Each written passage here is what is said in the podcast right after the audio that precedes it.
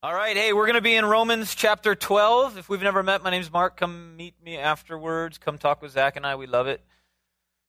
We've got new faces that come in and out, you know, quite a bit, so we love meeting you guys. We're going to be in Romans 12. Romans 12. I shall pray and we will get started. Sound good? All right. God, just as we uh, we come to this chapter, kind of concluding uh, some heavy chapters on Israel, we just uh, pray that we would um, we'd be refreshed in this exhortation now for for the Christian church, for us, for those that have professed a faith in you, and so just pray that you would go to work on our hearts as you've gone to work on mine, and um, that we would all be mindful that that even if we've gone through this passage, even if we've heard this passage declared from the pulpit over and over and over again. Um, that, that we have something new to learn, that we have um, an infinite, an infinite word before us. And so I just pray that you would strike a new chord in the hearts of all of us, myself included, that we would see this in a new and transformative way.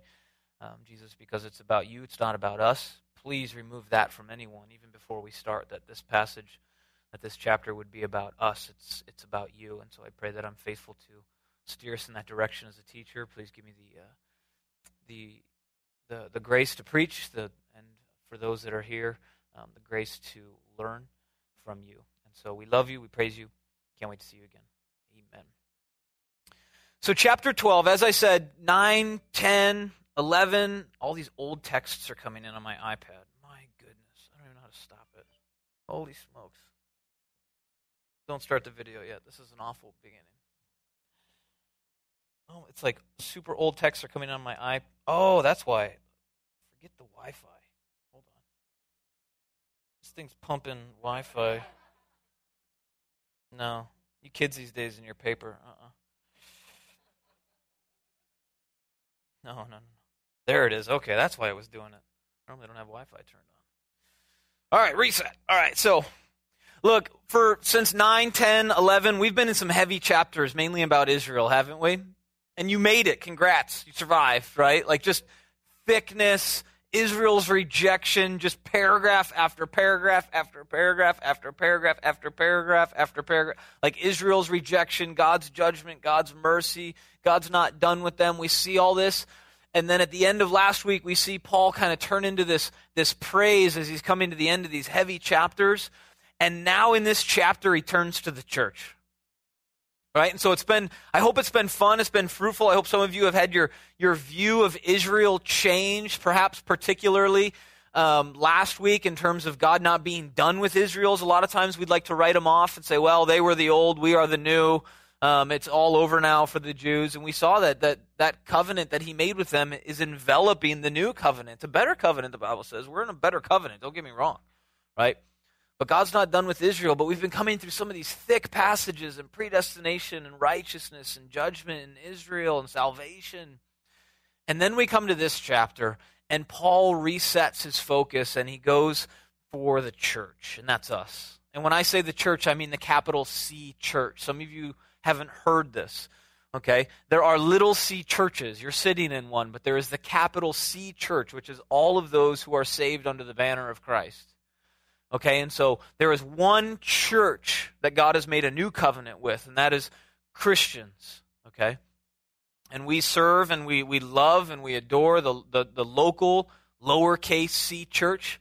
But Paul is declaring now to the capital C church, okay, some truths now that, that have ramifications after this understanding of who God is and how he operates and how he's dealt with Judaism and how he's dealing with the coming Christ. And, and, and so all those ideas Paul has, has, has gotten us through. He turns to some praise, and then now he turns to the church.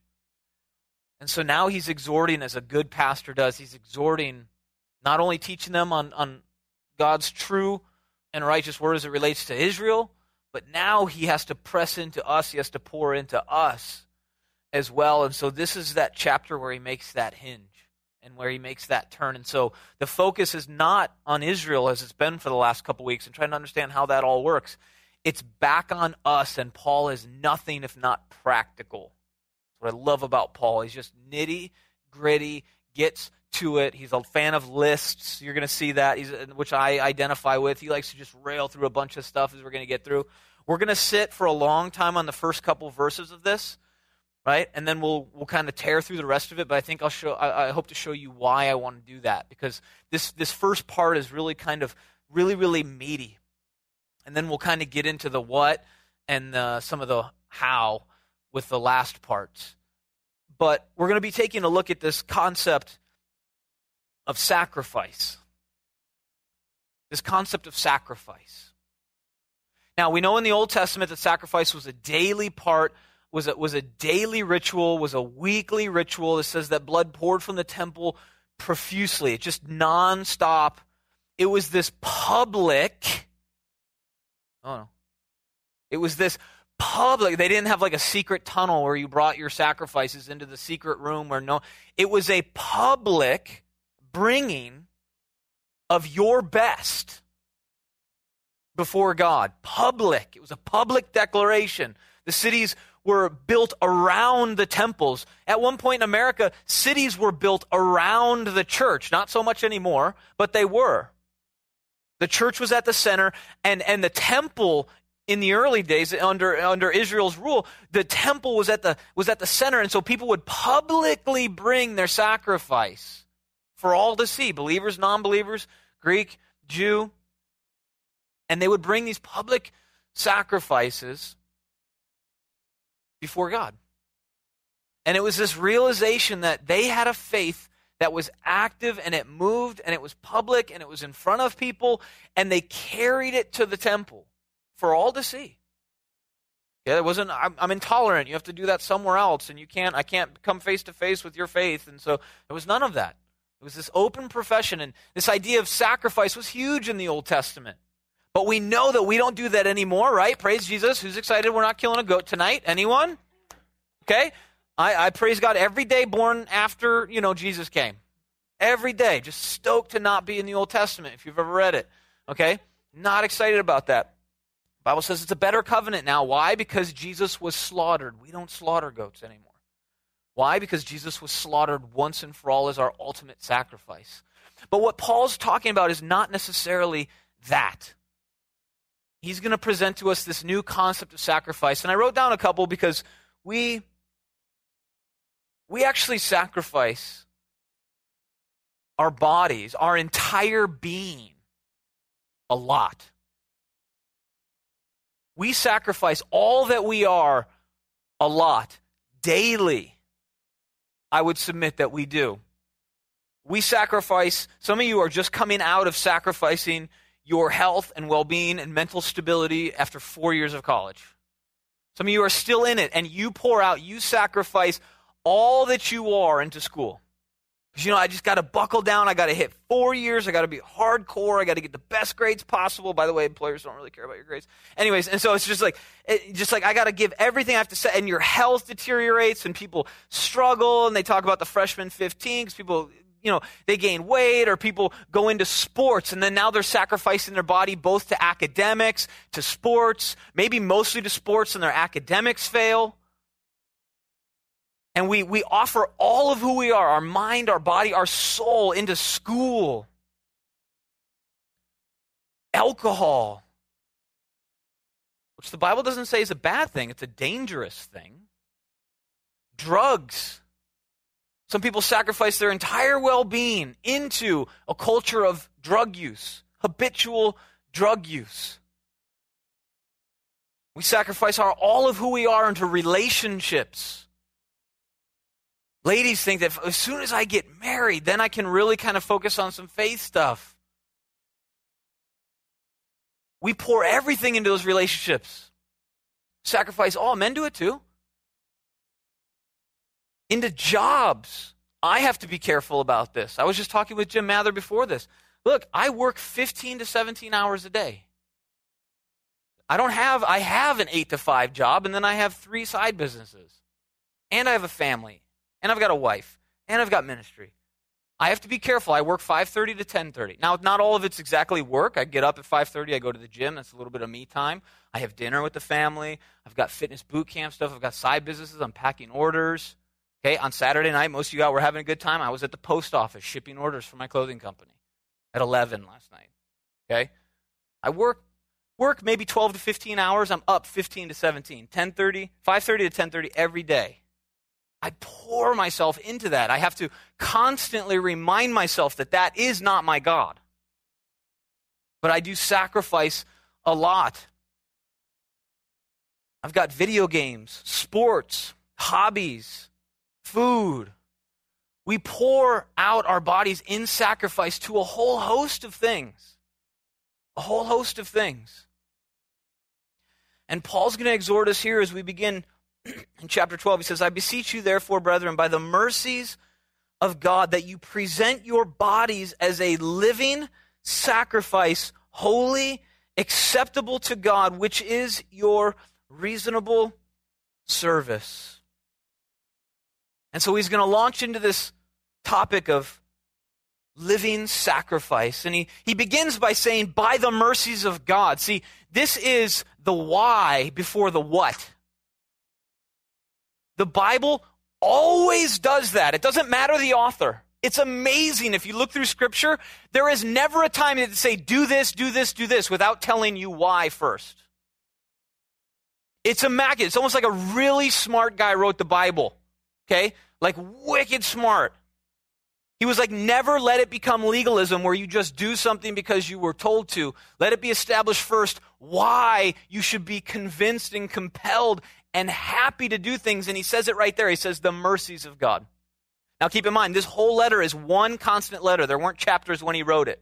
He's gone over some mercies already that he hopes, if you're sitting down and reading this in one fell swoop, that you would remember.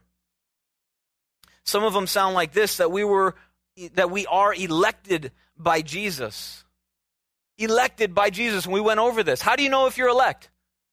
Do you love Jesus? Any questions? But when does it doesn't matter. Don't spend time focusing on that or fighting on that.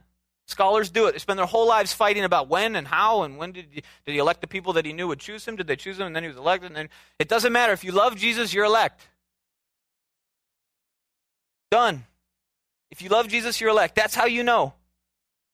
And that should compel you. That should excite you. That should get you charged up that you've been elected.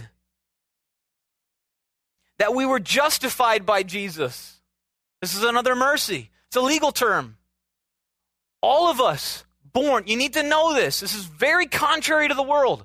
Contrary to the world. The world says, look, everyone's born good and you mess up sometimes. That is the prevailing thought.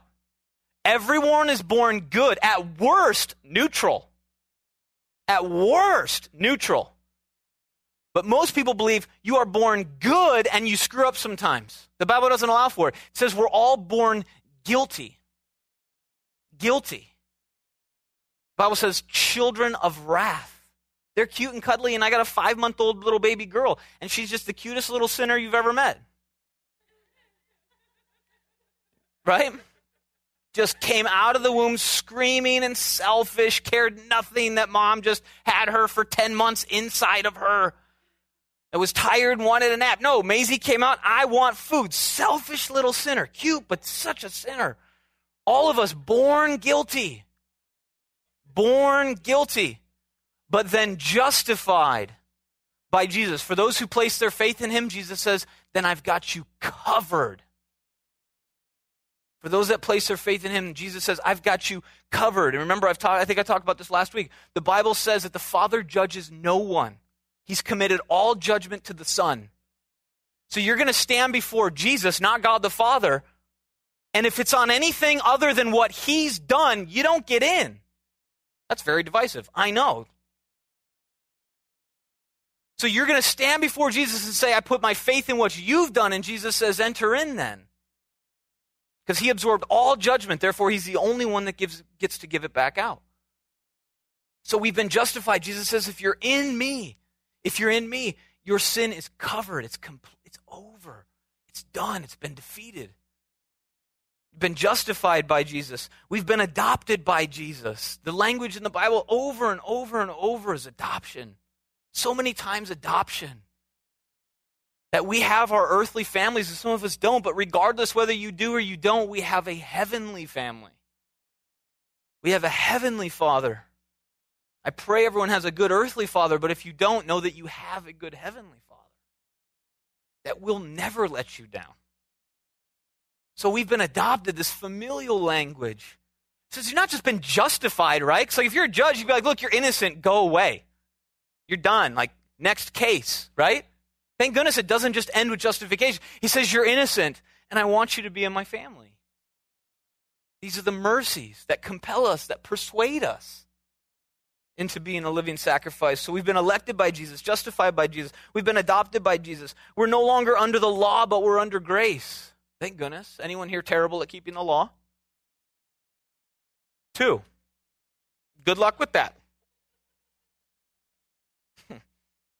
Can't even keep traffic law. You think, you think you're keeping Old Testament and New Testament law. Are you kidding me? Never done 66 on the 101s. Be quiet. Yes, you have. Government says, the Bible says, right? Subject to all authorities. It says 65. You do 66, you're guilty in God's eyes too. Right? Just think about that. You ever jaywalked? Right? You ever you ever change lanes without a blinker? I know because I ride a bike. I watch you do it. Right? We're no longer under the law. It doesn't mean the law doesn't matter. What it says is that's no longer the standard of righteousness, but it's now grace. And so he's poured out these graces upon us. We have the indwelling of the Holy Spirit. By the way, that's what makes a Christian. What makes a Christian is the indwelling of the Holy Spirit. We have that now. We have help in all affliction. These are all things Paul's already gone over. We have help in all affliction. You know that? Jesus will care for you amid all affliction, better than I can, better than Zach can, better than this church as a community can, better than your parents can, better than your friends can, better than your counselor can, certainly better than your professor can, certainly better than your boss can. Jesus will care for you in all affliction. Again, these are the mercies that compel us we have a certainty of coming glory. Do you know that? You know, the Bible says that we're going to get a body like Jesus has a body. That these bodies, which are slowly breaking down, despite some of you that think you're just getting more epic, right? I've been there. I'm 35 now, realizing I was wrong, okay? Lingering back thing for like two weeks now, okay? That stuff used to heal itself in like four minutes, right? Anyone hurt yourself sleeping? Who's done that? Don't lie. You slept wrong. You woke up. You went to work like this. Like, what'd you do, man? Were you in a wrestling match? No, I slept weird. You come out limping, right? Like Ethan did it yesterday. He like he's like I sat on my leg wrong. I'm like, you're six, homie, right? Like, like our bodies are breaking down. The Bible says we're going to have perfect bodies. I can't wait for that. Right? We're going to have perfect bodies. We're going to have glorification like Jesus had glorification. We have confidence that we can never be separated from the love of God. It's a big one. You can't hear it enough in church. If you think you've heard it enough, you didn't hear it. So that no matter what you do, Zach and I love preaching this. It's no matter what you do, you cannot do anything or not do anything that would make God love you any less than he already does. simply not possible. Simply not possible for God to love you any more or any less than he already and always has can't be done. Some of you drag a bunch of stuff like, man, I just want to get back in God's good graces. And he looks at you and says, You're already there. I can't love you anymore. Nothing you do against me will cause you to love cause me to love you any less. And Paul's gone over this as one of the mercies that we'll never be separated from that kind of love. It's unconditional. We don't really know that apart from the parental child divide, but there's even some of that in the world kids sue their parents, and we've had kids divorce their parents for crying out loud. Like, un- unconditional. These are the mercies that compel us. We have a total confidence in God's continued faithfulness. And so when he says, I beseech you, therefore, brethren, by the mercies of God, these are the mercies that he's talking about. This is the why. Not because you first loved him Paul doesn't start, hey, I beseech you, because you're awesome and you chose God, now you need to snap it together a little bit. No, it's by the mercy that's already been poured out on you, the grace that's been poured out on you, the mercy that's withhold judgment from you. He says these are the compelling things in the Christian walk. Is that God has given us so much already before, and though we will never deserve any of it, He's given us all these things elected, justified, adopted, no longer under the law but grace and indwelling the Holy Spirit, help in all affliction, the certainty of coming glory, the confidence and no separation from the love of God, and the confidence in God's continued faithfulness. And because of these mercies, because of these mercies, he says, present your bodies as a living sacrifice. Present your bodies a living sacrifice. And body refers to the whole being. This was crazy for the Greeks to hear because they disconnected the spiritual things from the physical things. They didn't believe any part of physicality could be holy or spiritual or worthy before God. So there was, there was the spiritual side, but the physical side was completely disconnected. Do whatever you want on that side, just make sure your heart's in the right place. And a lot of Christians fall into that nonsense. It's almost Gnosticism. It says God can't have anything to do with the physical, He doesn't have a call to the physical. And we've even started to separate this in the Christian church. Like, well, my heart's in the right place. I'm saved by grace. I feel all the right feels. It's all about the feels. Right? But yeah, but physically, but I'm dirty physically. It doesn't really much matter. Saved by grace. Right? And Paul writes, should we just continue in sin so that grace may abound? Right? If we should, if it's if God's grace is poured out on our sin, then we should just be sinning like crazy. That means more grace. He says, certainly not. And he says, he says here, he says, present your bodies. And he's talking about your whole body. That's why Jesus in Luke 10 27 said, You shall love the Lord God with all your heart, with all your soul, with all your strength, and with all your mind. All of you. All of you. Love the Lord God with your heart, with your soul, with all your strength, with all your mind. The body refers to our entire being. The world says it's your body. Your body controls you. And I'll tell you, as a nutrition coach and a fitness instructor at CLU, I preach the same thing to my students. I said, look, you've come in here responding to what your body wants to do. I have to reverse that. Your body says, I'm hungry. To be honest, it's probably triggered. It's probably not actually hungry. You've just been triggered into thinking that you're hungry even though you just ate. But what it wants is more sugar, more salt, it's been tricked into thinking it's hungry. I'll teach you about true hunger. I'll teach you about true empty hunger. But a lot of people come and they say, well, when my body feels this way, then I react. Rather than having your mind dominate your body. And you hear it's mind over matter. You hear that cliche thing, right? But the world tells you, you listen to your body. Look, you've got urges, you act. And make us out to be like the last link in the evolutionary chain. We're just barely short of barbaric animals. You listen to your body. Your body says this, you go. You do. Feels this, you go with it. This is contrary to what the world would think. As Christians, we need to understand. As Christians, I'm speaking to the church. Paul's speaking to the church. As Christians, I'm not speaking to anyone hasn't professed a faith in what Jesus has done. Christian, if I have your attention because you're a Christian, you're in Christ, I need to tell you that your body is not yours. You came here thinking you, you, you've, you've heard all the feminist crazy, you've heard all the, the, the masculinist crazy, the, you, you've heard all the, you, look, it is your body. This is the, I mean, of all the things, this is yours, which you get, the Bible disagrees. It disagrees with chauvinism, it disagrees with feminism, 1 Corinthians 6:20 says, "For you were bought at a price." If I buy something, is it still yours? Is it the stores? It's mine, right? I bought this Bible. Who owns this Bible? The store that sold it to me? Christian Family Supplies in Camarillo? They're like, well, but we gave it to you. We can still do it. No. I bought this Bible, did I not? This is mine. Bible says, For you were bought at a price, therefore glorify God in your body and in your spirit. Together. Glorify God in your body and in your spirit, which are God's. I don't know if I could be any more clear than that. despite chauvinism, despite feminism, if you're a Christian, the Bible says your body belongs to God, not you. You're like, I'm a little uncomfortable. That's what the Bible is intended to do.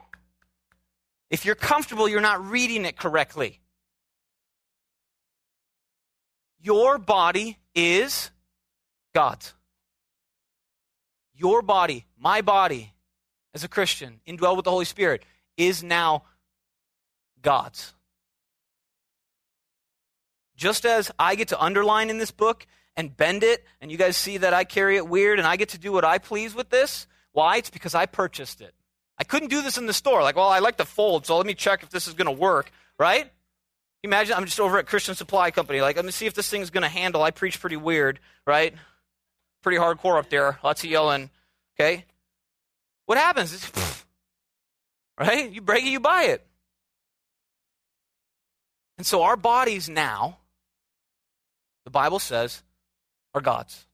For Him to do as He pleases. If you agree with that, terrific. If you don't, need you to pray on that tonight. If you don't dig that, it is not a conversation between you and me. You are not disagreeing with me. You are disagreeing with God. Okay? Your body is God's. Right? Does that set the tone? Our bodies are now God's.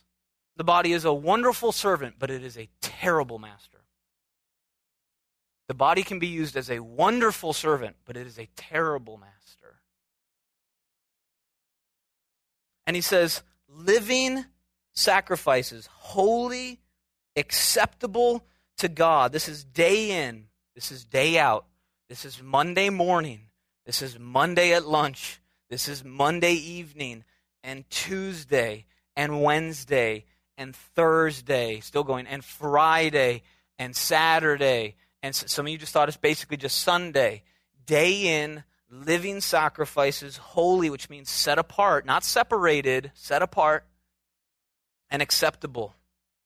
So the question is begged. It's very simple. Are we bringing acceptable sacrifices to God? This is not for shame or condemnation. This is for the Holy Spirit to go to work in conviction. Said it before the Spirit, Holy Spirit, is in charge of conviction, Satan is in charge of condemnation. That we would be convicted to take a look at our lives and say, are we, with our bodies, which are owned by God, presenting publicly, publicly, sacrifices that are holy and acceptable to Him? Every one of us fails, by the way I don't know if you knew that. Every, every pastor on the planet fails at this. Every parishioner on the planet fails at this. This is a process of sanctification. God doesn't have a goal for you, He has a process for you. And it's that we would be challenged on these things in all things, that as we live life, just like the meme on Facebook, we were not created to pay bills and die. Okay? That we would live as sacrifices, holy and acceptable to God? Are we bringing acceptable sacrifices to God? I wrote down, are we bringing Jesus the cream of the crop or just the leftovers? Are we bringing Jesus the cream of the crop or are we just bringing him the leftovers? And it's interesting. It says this it says, present your bodies a living sacrifice, wholly acceptable to God. We're going to go into what some of this stuff looks like, but I told you I wanted to hang these first two. Which is your reasonable service. So, what is reasonable service? In the Greek, the word reasonable comes from the Greek word logikos or logikos. I'm not sure, don't do Greek. Logikos. L O G I K O S. Logikos. Logikos service. That word literally means of the word. Presenting our bodies as holy sacrifice, which is your, of the word, service. I told you, it's like someone really smart wrote the Bible It's like, what's reasonable? Uh, it's of the word. Could you show me what it means to perform reasonable service? I wish God wrote a book on it. Literally means of the word. Some of you just want, I just want to know how God wants me to, I just want to know what God wants from me, how He wants me to act, how my relationship should go, how I should interact with my family, the crazy state of California, the nation. How should I think? How should I act? You're just, uh, you come to us. And Zach and I are just like, we'll see you in a couple weeks. Let me know how it goes, right? How should I, how should I, how should, you want to know what your service is? It's already been laid out for you. Stop acting like there's not a game plan. Right? Like Jesus left, like, figure it out. Of the word service. Your service is of the word. How do you know what that service looks like? Read a gospel. Right? If our life is to be a little Christ, why don't you study the life of Christ? Crazy. Radical, revolutionary in American church. Absolutely correct. No, I need a six step plan to like act like Jesus. Right? How do I do that in six steps? Why don't you just read all about it? of the word. Our service is to be of the word. How do you know what our service is supposed to look like if you're not reading the word? Is this, you're going to tell me to read my Bible again? Yes. Yep. Do I hit, do I hit this on the head every week? Do I, I do not read the Bible nearly as much as you think I do, by the way. Some of you think I just wake up just. I do not. Zach actually does, but I do not. Like, I just, this is Zach right here, just on an adventure on a mountain somewhere with a God, right? Like, you see him on Instagram, you're like, I think he is actually, right? Not me, I'm on a motorcycle, right? This is the game plan. This is how service looks. This is what is acceptable and pleasing to God. He's already laid it out. Stop trying to make it rocket science. Right? Pastor Dave Johnson says, read the book, don't wait for the movie. Right? Like it's right here. It's right here. And so this is the reasonable service, quite literally, service according to God's word. And he says, So present your bodies a living sacrifice, wholly acceptable to God, which is your reasonable service. And do not be conformed to this world do not be conformed to this world. The world is in active, perpetual rebellion against God. I don't know if you know that, but ever since chapter 3 of this story, we have been actively, as an entire human race, rebelling from God. Chapter 1, it was awesome. Chapter 2, he made people. And then we screwed it all up in chapter 3. Do not be conformed to the world. The world is actively ongoingly, perpetually, and always rebelling against God. I don't know if you've gone outside recently, but you can see it everywhere. Do not be conformed. Your body is not your own. So if the world rebels, we submit. We submit to God's perfect and pleasing will. We do not follow that rebellious path. Though we do at times, we do not seek that out. We do not pursue that. So he says, do not conform. Christians, on the other hand, are called to be an active, perpetual worship of God. Do not be conformed to this world, but be transformed by the renewing of your mind. Everyone say transformed. I'm going to go back to this word. We're not going to hit it now.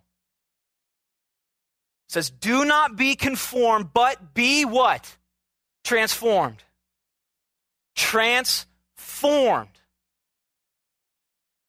By what? The renewing of your feels? The renewing of your mind. There is an intellectual pursuit of the things of God. There is an intellectual pursuit of the things of God. It doesn't mean that everything rests in that pursuit, because the Bible and other places shows us we clearly cannot intellectually ascend to salvation. But Paul in other letters constantly challenges our head, our heart, and our hands to understand the right things, to have them influence our passions, to actually work themselves out in service to others. Head, heart, and hands. But he does say, be transformed what? By mind over matter. Your body wants to do this, your mind says that is not of God. Be transformed, which we're going to go back to, by what? A renewing of your mind.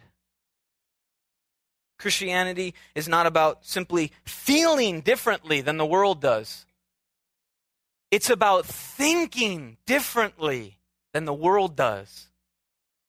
And if you've ever gone outside, you know that that causes conflict. But if you've studied the life of Jesus, you realize he was constantly amid conflict. And ironically, it was most often with the religious people. You ever notice that he didn't pick on widows and kids and orphans? Who was he tussling with?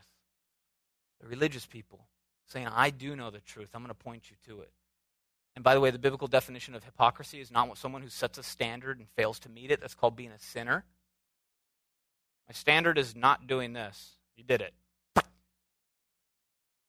It's not the biblical definition of hypocrisy, though that's what politicians would have you believe. That's what actors would have you believe. If you're against, if you're for energy savings and you have a bunch of lights on in your house, right, you're a hypocrite. Oh, man, really, you're just a sinner. You just can't meet your own standard. Hypocrisy by biblical standard, when Jesus would call people out, is because they were the ones who were supposed to know the truth and they led people astray. People who lead others astray from the truth, that's a hypocrite. That's a hypocrite. You can't find a single place in the Bible where Jesus is like, You failed to meet your standard, hypocrite. Nope. He was talking to the only dudes actually keeping a standard, the Pharisees. He said, You're the hypocrites. Why? Because you're supposed to know that I'm the Messiah and you're telling everyone that I'm not. That's the definition of hypocrisy. So we, we, don't, we don't simply just feel differently as Christians.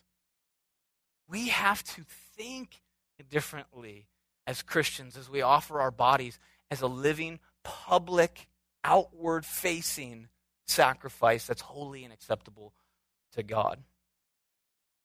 By a renewing of your mind, that you may prove what is that good and acceptable and perfect will of God. Trick question Can you prove God exists? Come on, cowards. Let's go. like answer the question, right? Like you said it was trick. I'm not answering, right? Can you prove God exists? How many say yes? You have to vote. It's not on video. There's no faces. They just see your bald spot, right? Like, you, who believes you can prove God exists? Who believes you cannot? I just like Dane's face during the process. I'm going to settle it once and for all. Why? Because it's a big misconception. Atheists come up to you and say, prove God exists. I say, you can't. The Bible never says you can. You kidding me?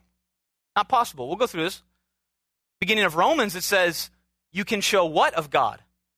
Evidence. Evidence. In philosophy, it's known as a categorical error. Okay? If I said to you, watch, if I said to you, prove to me that this pulpit is alive, could you do it? It's categorical error. This thing is not alive. It never has been, it never will be. You can't say, prove that rock is alive, bios, that it has life. Prove it's alive. I can't. Then that rock doesn't exist. It's a categorical error. Okay?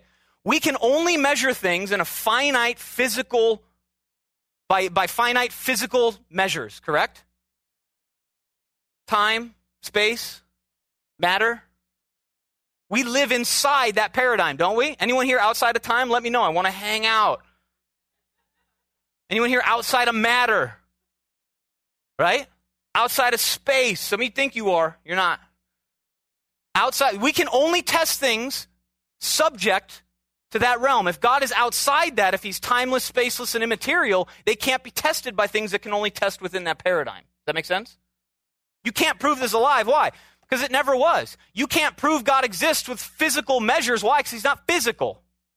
Now, he came to earth. He smacked us around a little bit on that one. But currently, no. He's outside of space, so any measure of space cannot determine if there's a God. He's outside of time, so nothing subject to time can prove that God exists. It's a categorical error. But the Bible clearly says there's evidence. I love that. Because prove God exists. I can't. See? Right? but I could show you evidence. It'll always be about faith. If we could prove it, wouldn't be a faith. Right? Some guy would just have it. He'd show you, be like, there's the proof. Everyone would just have to believe then, right? So don't, don't get caught up in that. But where I was going with that is that he says, prove, he says what? That you may prove, not that God exists, but we can prove. We can prove what is good and acceptable and the perfect will of God. How do we do that? With our lives. Look, we can't prove God exists, but we can show them what his will is right now. We can show them what is good right now. We can show them what is acceptable and pleasing before him now. Some will be persuaded, some will not. But this is something that we actually can prove. Question is, how are you doing with that? That's been the question on my heart. How have I been doing at that? Proving what is good. Not, not out there, bar, you know, just beating it over the head of people, but in the way that you live, does it prove what is good by God? If Zach and Pastor Brett and myself, if we just went like hover on you this week, would we be collecting evidence that God exists or not? We can prove the things of God now. We can't prove that God exists. It still has to be a faith.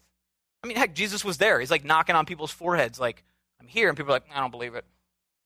I don't think you're him, right? But we can prove what is good. Is your life a living sacrifice declaring to people what is good? I'll give you an example.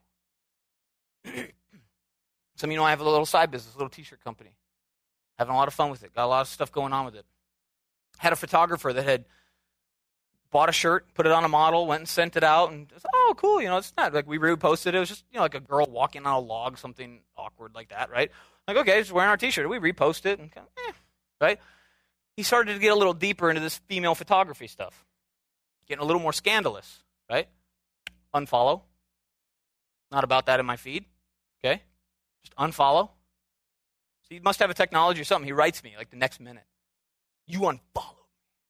Yeah, just just told him, I said, hey, nothing against you.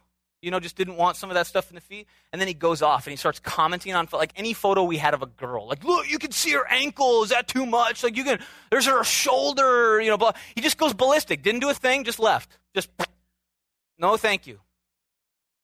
We're doing business differently. Gospel centered clothing brand, though we're not outright like beating people over the head with the Bible.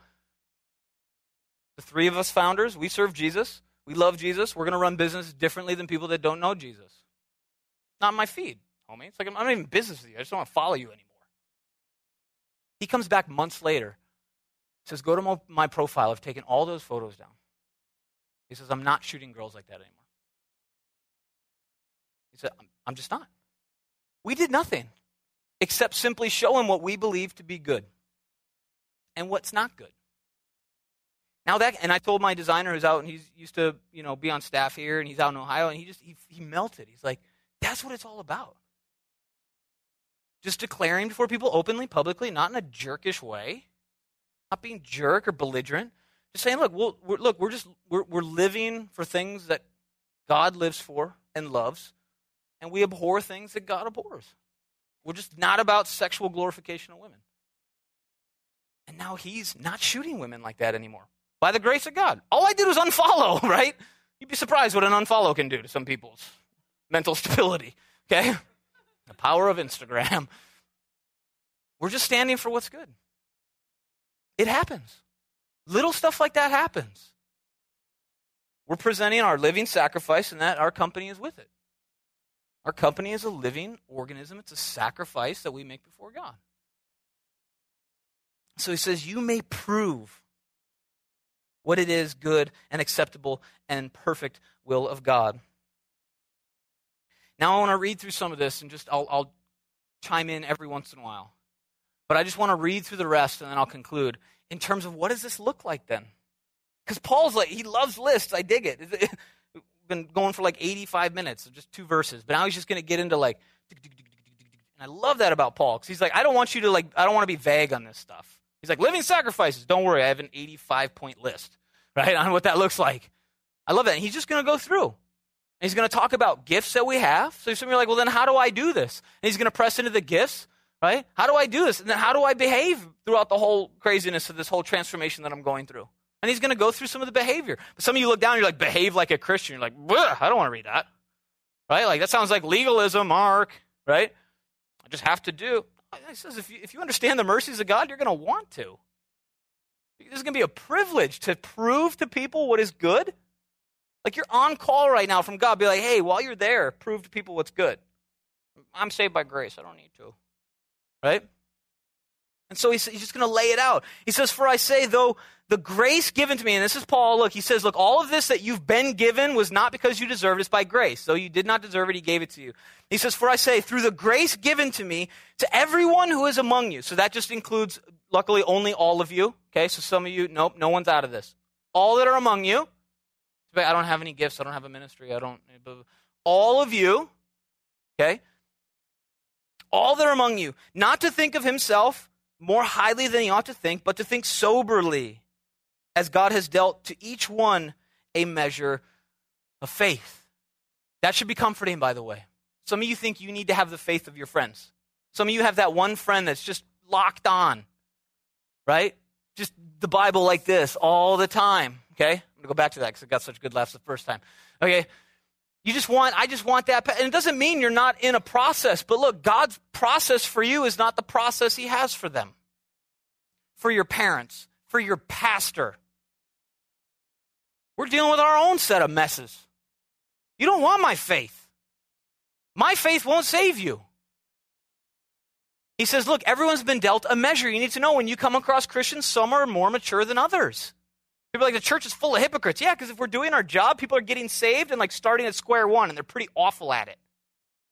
Are you a bunch of just young, just doing stupid stuff on the weekends. I know, square oneers. I know. They're not as mature. They haven't been in this walk as long. There's a different measure. The world wants it to be like as soon as you're a Christian, you just act legit, straight up. Just done. Thought you loved Jesus, right? Other Christians like, yo, get on board. Where are you at? It doesn't, it doesn't mean you relinquish your responsibility, but it's a process. You have a different measure of faith. Take comfort in that. Where you are in your faith, God simply has that process for you. You don't have to catch up to anyone. You just need to be chasing after Jesus. Not that he's running, he's like waiting. Okay, by the way. Why is he running from me? I'm not that creepy, right? Most of us are a little creepy, but God has dealt each one a measure of faith. Verse 4 For as we have many members in one body, but all the members do not have the same function. You ever notice that? Do you ever notice that your toe can't do the same thing as your finger? Ever notice that? Look, some of you can't teach. I didn't want to be a teacher. I didn't. That, Pastor Rob asked me right back there on a Sunday, what are you doing Wednesday? I'm like, I have a boot camp. Why? Teacher me. I'm like, no. Is that an option? I'll go with C, whatever. like, no. Uh, my dad's a pastor. I'm not a, just, just get up here. And then he's like, be ready in season honesty. I'm like, oh, he's quoting the Bible. No, you have to do it. Right? I didn't ask to be a teacher. I've, I've literally had people come up and be like, hey, how do I become a teacher? I'm like, well, whatever this is, stop, right? Like, start. had a guy right here, like long time ago, come up and say, hey, how do I how do I get in the pulpit and do what you do? I'm like, don't be you. Apparently, like that's crazy. Don't don't look. There's different functions. Many many of you look at my wife, like ch- director of children's ministry. You know what she did for like the first six years we went to this church? On Saturday nights when the whole thing was locked up, she scrubbed toilets and cleaned the whole church. She was on cleaning ministry. Every time, clean, clean, clean, clean, clean, clean. You just see people that quote unquote arise and stuff. I want to be that. You don't see the path they came up. And there's different roles for everyone. There's different roles. You have a role. The Bible declares that. There's different members and different functions. So we, verse 5, being many, are one body in Christ and individually members of one another, having then gifts differing according to the grace that has been given to us. You don't have to have the same gifts as your friends, your family, your pastor, your parents. You've got to, you've got to get before God and say, What are mine and how do we put them to use? He says, Let us use them. If prophecy, let us prophesy in proportion to our faith. Or ministry, let us use it in our ministering. He who teaches in teaching, he who exhorts in exhortation, he who gives with liberality, he who leads with diligence, he who shows mercy with cheerfulness. And so he's pressing us on these gifts, and there's other places, if you've got questions about gifts, there's other places we can hone in on. This is what Paul gets into here. And then he wants to get into the section, which is appropriately or misappropriately, just behave like a Christian. And he says this He says, Let love be without hypocrisy. How's that going? Let me tell you the standard for all this, by the way, because Jesus' love was without hypocrisy. It's just a list of things I have to do. No, it's a list of things that Jesus did do. Him first us second. Him first. Good coach. Did everything he asked us to do before he asked us to do it. Love without hypocrisy as Jesus loved. Abhor what is evil, which Jesus abhorred what is evil. Cling to what is good. Jesus clung to what is good. Be kindly affectionate to one another with brotherly love. You notice how Jesus was kindly affectionate with people in brotherly love in honor, giving preference to one another. You ever notice how Jesus put others before himself? He's creator God. And he's scrubbing feet. It's ridiculous. It's absolutely ridiculous. If I show up, it's not like Jesus showed up. It's like, I am here. Serve me. Right? I mean, like, I'm better than, no, you're not. You do the same thing. Grapes and fans. You do the whole thing, right? I'm here. King is here. Treat me like a king. King Cave, what did he do? He, he served. Put others before himself, clearly. Not lagging in diligence. Some of you just need to you just need to work harder, by the way. So you're just lazy. What's the biblical term for that? Lagging in diligence. Just a little lazy. Pep it up this week. Get after it on Monday, right? Fervent in spirit, serving the Lord Jesus was not lazy, worked hard. That's why he could take naps through entire sea storms. Fervent in spirit, we see that his whole, pow- his whole ministry was empowered by the Spirit, and he served the Lord. He said, I came not to do my will, but the will of my Father. So, how dare he ask me to do the will of God? Pfft, God himself came and did the will of the Father. You think you're better than that?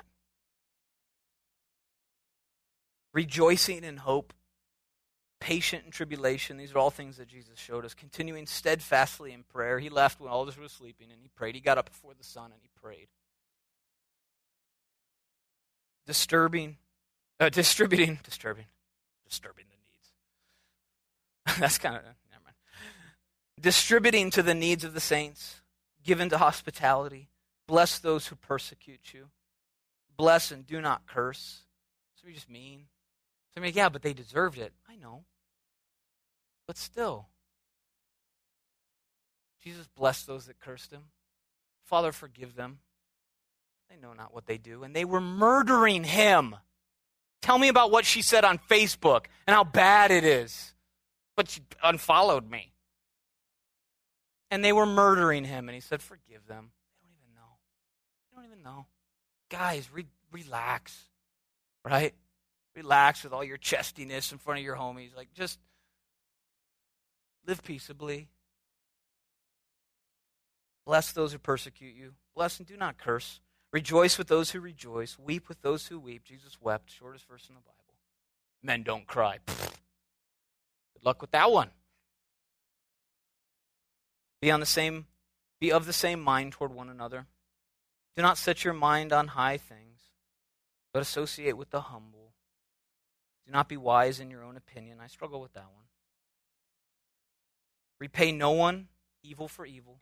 Have regard for good things in the sight of all men. If it is possible. I love it, it says if it is possible, because if not, you just like, you don't have to worry about it. But if it is possible, as much as depends on you, live peaceably with all men. If it were up to you and your actions alone, there would be peace between. Look, other people are responsible for what they do. I'm leaving, I'm out. If it was reliant on your actions alone, you would be at peace with that person. If they choose to go, so be it. Right? That's why it says, if it is possible, as much as it depends on you, live peaceably. So who are you not living peaceably with right now? Who do you have that ongoing grudge with, that fight? Is it a parent? Is it a sibling? Is it a friend? Co-worker? Boss?